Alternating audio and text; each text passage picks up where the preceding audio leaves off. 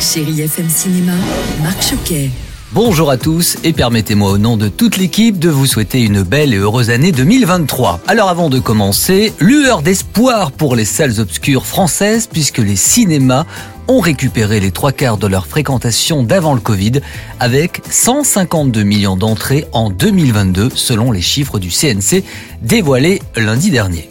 Et en ce premier mercredi de l'année, gros coup de cœur à vous suggérer avec le film Saison de Philippe Lioré, avec Sabrina Levoix, Taylor Azaïs et Jean-Pierre Laurie. Mon père sait que je suis allée chez toi, il faut plus qu'on nous voit ensemble, je t'expliquerai. C'est l'histoire de Nora et Léo, ils se rencontrent le jour de la rentrée en classe de seconde et leurs regards en disent très long. Ils vont tomber amoureux. Le frère de Nora, manutentionnaire à l'hypermarché local, est accusé de vol et viré sur le champ. Et là, le directeur de l'hypermarché, c'est Franck, le père de Léo. Autant vous dire que la relation entre ces deux familles que tout oppose va créer pas mal de problèmes.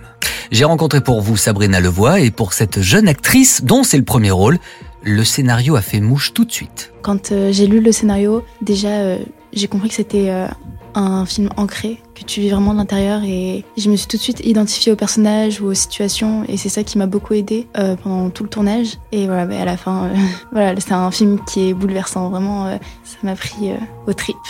Allez, on poursuit avec les tirailleurs avec Omar Sy. L'acteur préféré des Français s'offre un rôle inhabituel, hein, celui d'un combattant africain, ravi par l'armée française au Sénégal pour rejoindre les troupes du front.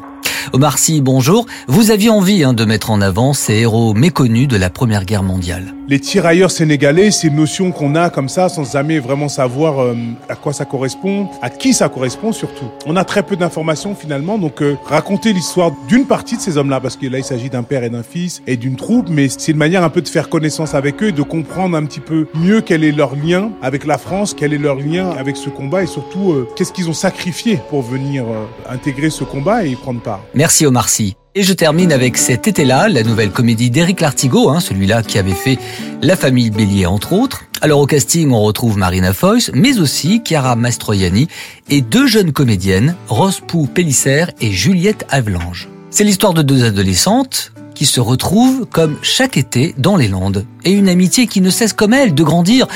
Mais cet été-là, rien ne va se passer comme prévu. Marina Foss, Chiara Mastroianni, bonjour. Parlez-nous de ces mamans que vous interprétez. Donc nous, on est respectivement les mères des deux gamines. On est très amis. Mon personnage est à un moment de sa vie où ça va pas fort, période de, de gros questionnements euh, dépressifs, mais nécessaires. Ce que j'aimais bien aussi dans la relation entre les deux mères que nous jouons, c'est que c'est ces amitiés où c'est des gens, elles habitent pas du tout dans la même ville ni rien, mais vous savez, c'est ces trucs comme quand on retrouve des gens de l'enfance ou quand on les retrouve même si on s'est pas vu pendant un an ou deux, c'est comme si on s'était quitté la veille, quoi. Merci encore à vous deux. Premier podcast de l'année et qui confirme une fois de plus que le cinéma offre une grande diversité depuis mercredi. Restez fidèles donc à ce podcast et au cinéma près de chez vous. Et à la semaine prochaine. Retrouvez toute l'actualité du cinéma sur chérifm.fr.